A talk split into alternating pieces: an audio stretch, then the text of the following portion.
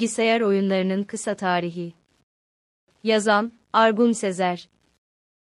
Bu yazı, eğer devam ederse yazı dizisi, sadece bilgisayar oyunlarının kısa tarihiyle ilgili değil benim de kişisel tarihimle ilgili bir yazı olacak. Çünkü bilgisayar oyunları hayatımın çoğu anına eşlik eden eşsiz deneyimler sundu bana. Kategorik olarak bunlara bilgisayar oyunu diyorum, kimi zaman tanım olarak video oyunları deniyor. Aslında bu tanım daha doğru. Çünkü oyunun oynandığı aracın muhakkak klasik anlamda bir bilgisayar olması gerekmedi ve bir video işlemcisi ve görüntü adaptörü ile kullanıcıya sunulduğu oyunlar anlamına geliyor. Ama bunlar hep tanıma bağlı değişiyor. Tersini söylemek de mümkün çünkü oyunu oynatan araç aynı zamanda teknik anlamda bir bilgisayar. Oyunlar da diğer tüm yazılımlar gibi, bool, mantığına dayalı yazılımlarla kodlanıyor. Dolayısıyla eskiden Türkiye'de bilindiği adıyla, Atari, salonlarındaki makinelerden tutun bugün markalarıyla bildiğimiz Xbox ve PlayStation gibi konsollarda teknik anlamda bilgisayar. Yine oyun oynanabilecek cep telefonu ve tablet gibi araçlarda bilgisayar. Bu sebeple bunlarla bizim evimizde kullandığımız laptoplar ve masaüstü bilgisayarlar arasındaki farklar fonksiyonel. Tabii ki bu yazı bilgisayar oyunlarını teknik ve tarihi anlamda bütün kontekstiyle ele alacak kadar kapsamlı değil. Bu yüzden pek çok teknik ve önemli ayrıntıyı atlıyorsam bunun için şimdiden özür dilerim. Bu gibi ayrıntılar için iki kaynak önereceğim.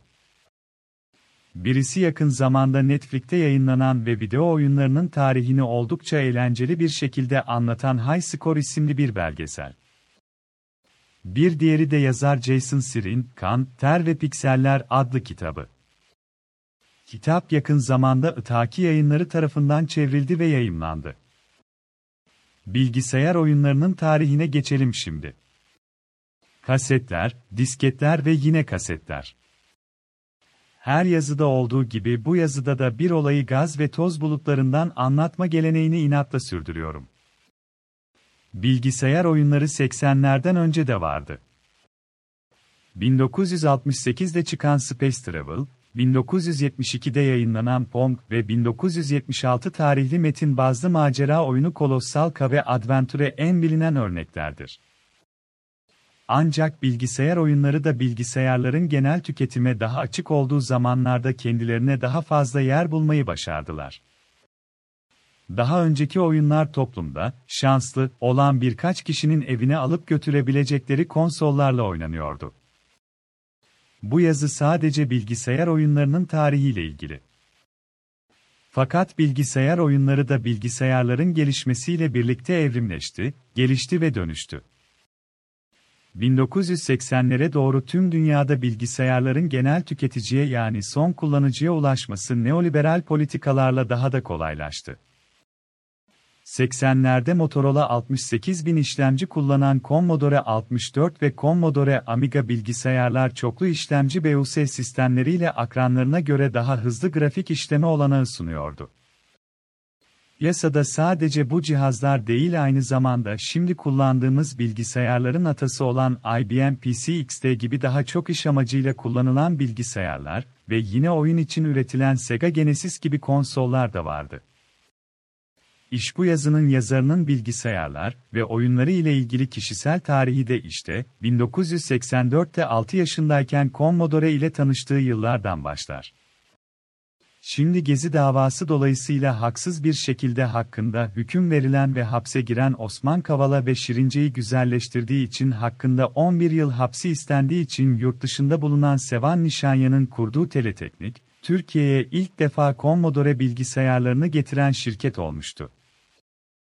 1984'te sıcak bir Eylül akşamı İzmir fuarında gezerken Teleteknik'in standı önünde, babamın bana doğru eğilip, sana ve kardeşine bilgisayar alalım mı, diye sorması üzerine, yaşasın, diye bağırarak kabul ettiğim günden beri bilgisayarlar ve oyunlarla birlikteyim.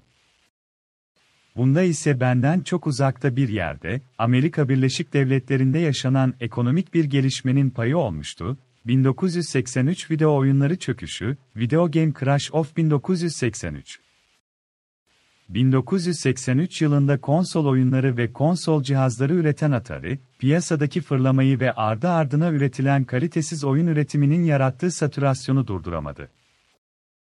Milyonlarca oyun kopyası çöpe atıldı.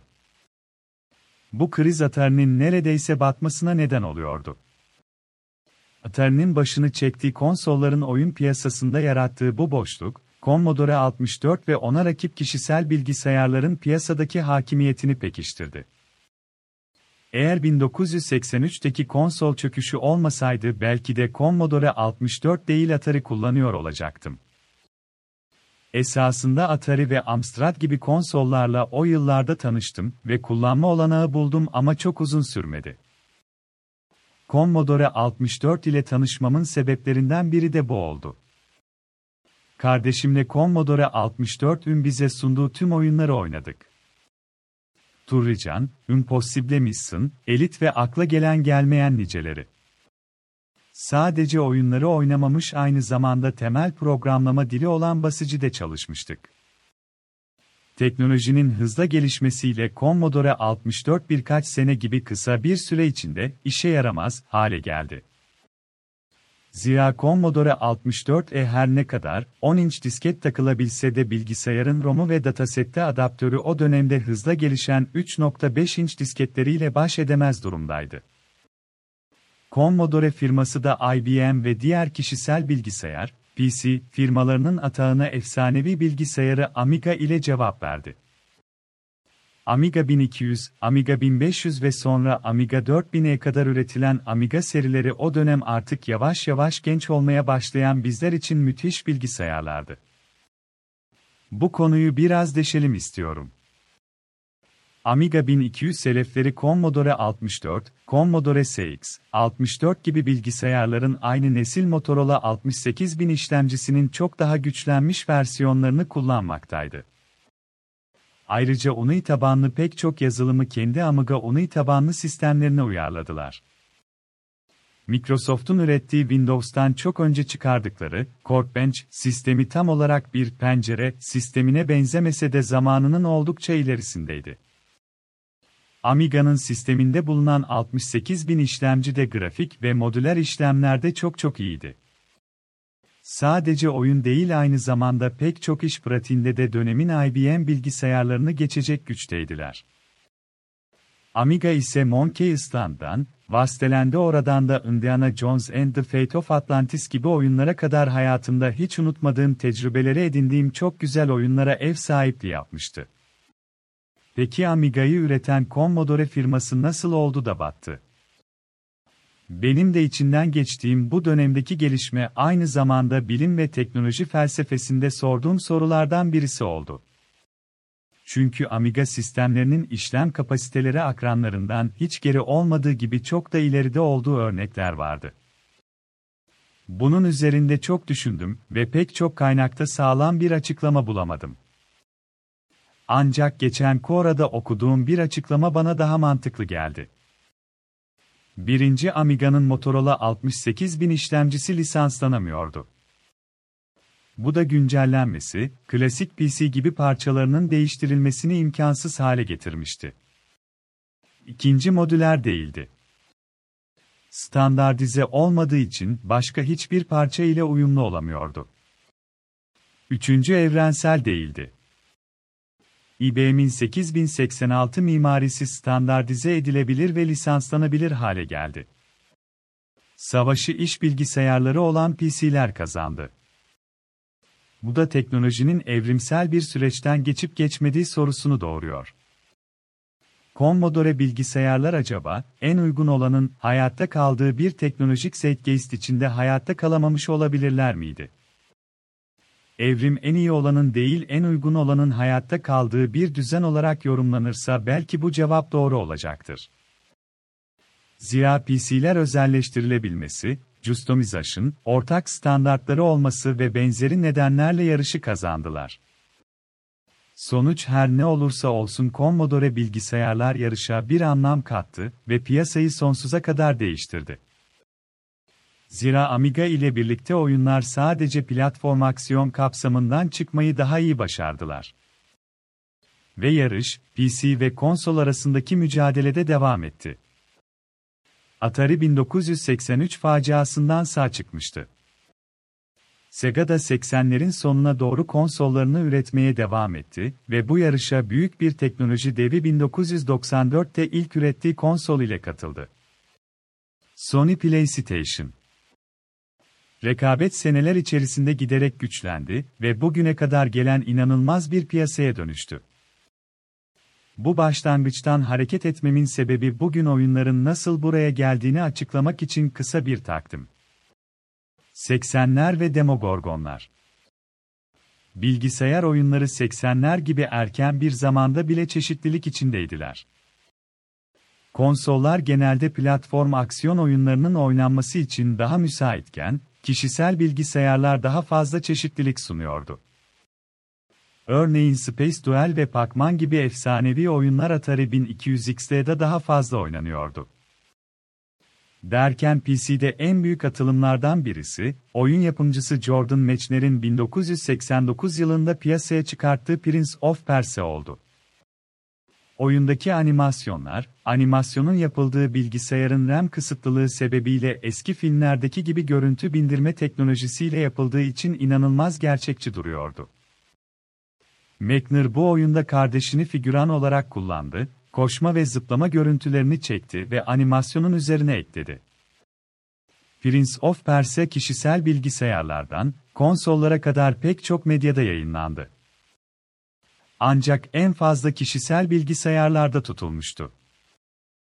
Bundan sonra, IBM kısa süre içerisinde Intel 8086 mimarisi işlemcilerini Intel ile birlikte geliştirdi ve DX2 olarak bilinen işlemcilerle daha büyük bir atılım yaptılar. Tam da bu dönemde dünya oyun piyasasını değiştirecek gelişmeler yaşandı. Efsanevi 80486, 80586 ve Pentium işlemciler işte bu şekilde doğdu. Non Quake ve Wolfenstein gibi birinci kişi nişancı oyunları, First Person Shooter, art arda piyasayı salladılar. Esasında bu oyunlardan çok önce Mazerunner gibi bazı FPS oyunları vardı piyasada.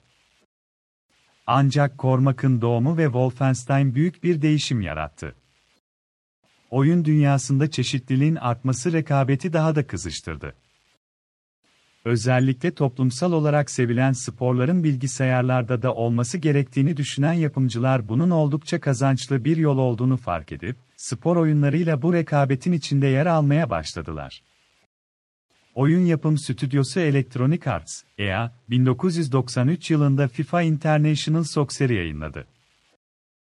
FIFA elbette ilk örnek değildi, ondan önce Sensible Socer gibi oyunlar varsa da FIFA ve konsol üreticisi Sony'e bağlı çıkan rakip oyunu PES, Proje Volut'un Socer, günümüze kadar gelebilen iki büyük rakip futbol oyunu olmayı başardılar.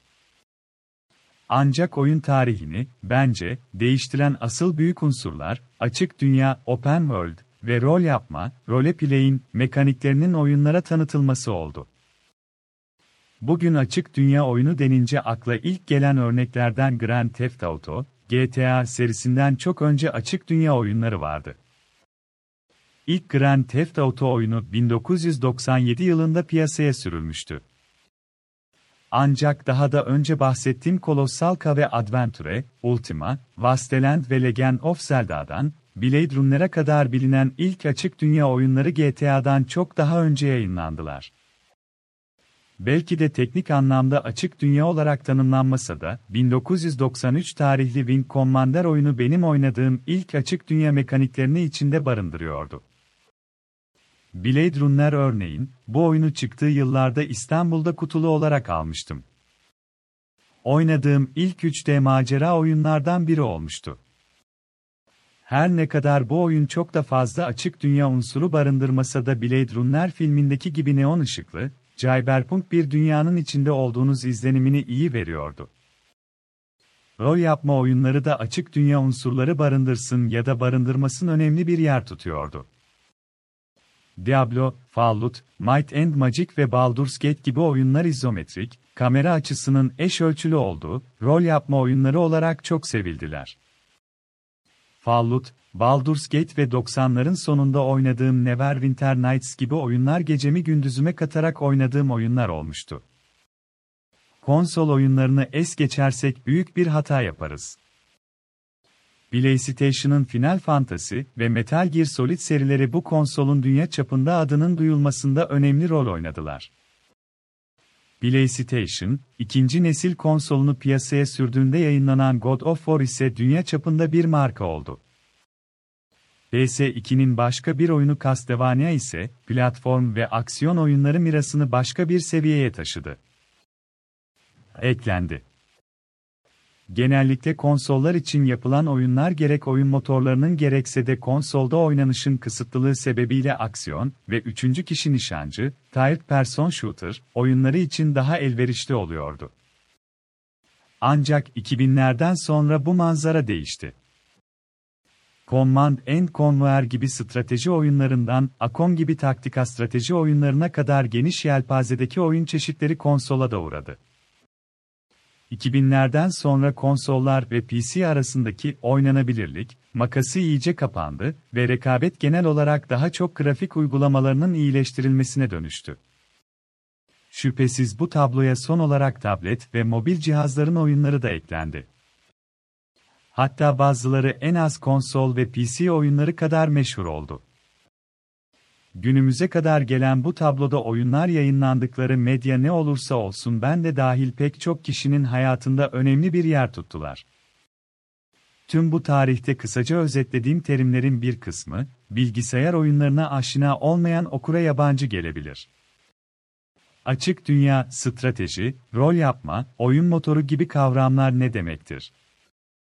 Dipnottaki linkte çoğunun tanımı var. Ancak okur merakta kalmasın, bir sonraki yazıda konunun özüne yani oyun türlerine ve bu oyunların hayatımızda nasıl değişiklikler yaptığına değineceğim. 80'lerin önemi bu yüzden ne kadar anlatılsa azdır. Bu alt bölümün başlangıcı 80'ler ve Demogorgonlar idi. Demogorgonların ne ilgisi var? Bunu da ikinci yazıda anlatacağım. Esen kalın, görüşmek üzere.